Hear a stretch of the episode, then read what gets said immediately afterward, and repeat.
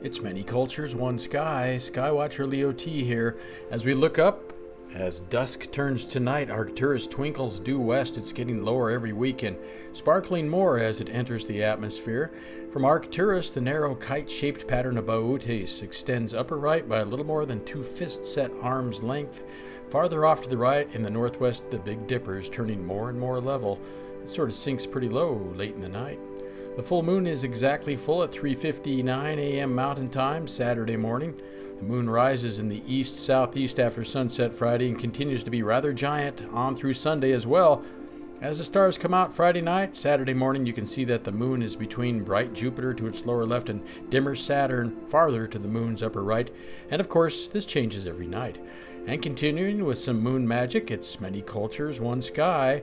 And the other morning, I had the pleasure of talking with Larry Harper, retired English and ethics professor at Utah Valley University, and current skywatcher and desert mystic. We're here down in the Red Rock country and the juniper and uh, pinyon jays in central Utah. And I'm here with Larry Harper, and he has something to relate to us about the moon. One of the most prominent features on our moon is the Sea of Rain sometimes called the Sea of Showers. It's one of the larger craters in our entire solar system. Uh, it can sometimes be recognized as that large left eye, as we look at it, in the man in the moon. And the Sea of Rain is rich in features. It has lava flows, mountain peaks, mountain ranges, and craters. One impact crater, the Bay of Rainbows, also called the Golden Handle, is considered one of the most beautiful features on the moon. It's best seen about 10 or 11 days after the new moon when it is on the terminator line.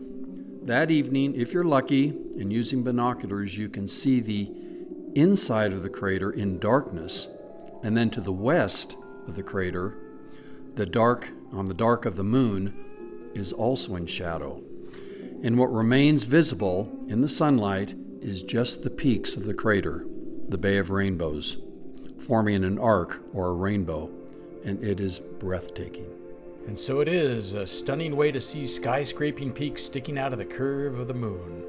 And speaking of the moon, the Artemis adventure continues as NASA gets it right, as some of the hydrogen fuel leak postponed the launch on Saturday, September 3rd, and the Artemis 1 team has decided to replace a seal.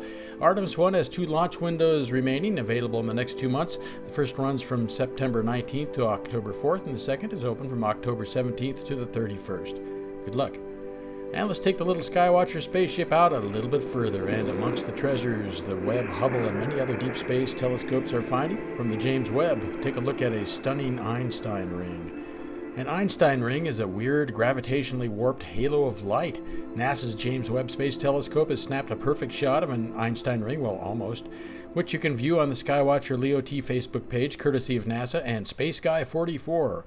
The bright blue halo is the result of uh, light from a distant galaxy passing through warped space time surrounding another galaxy aligned between the distant light source and Earth. Glad they named it after Einstein.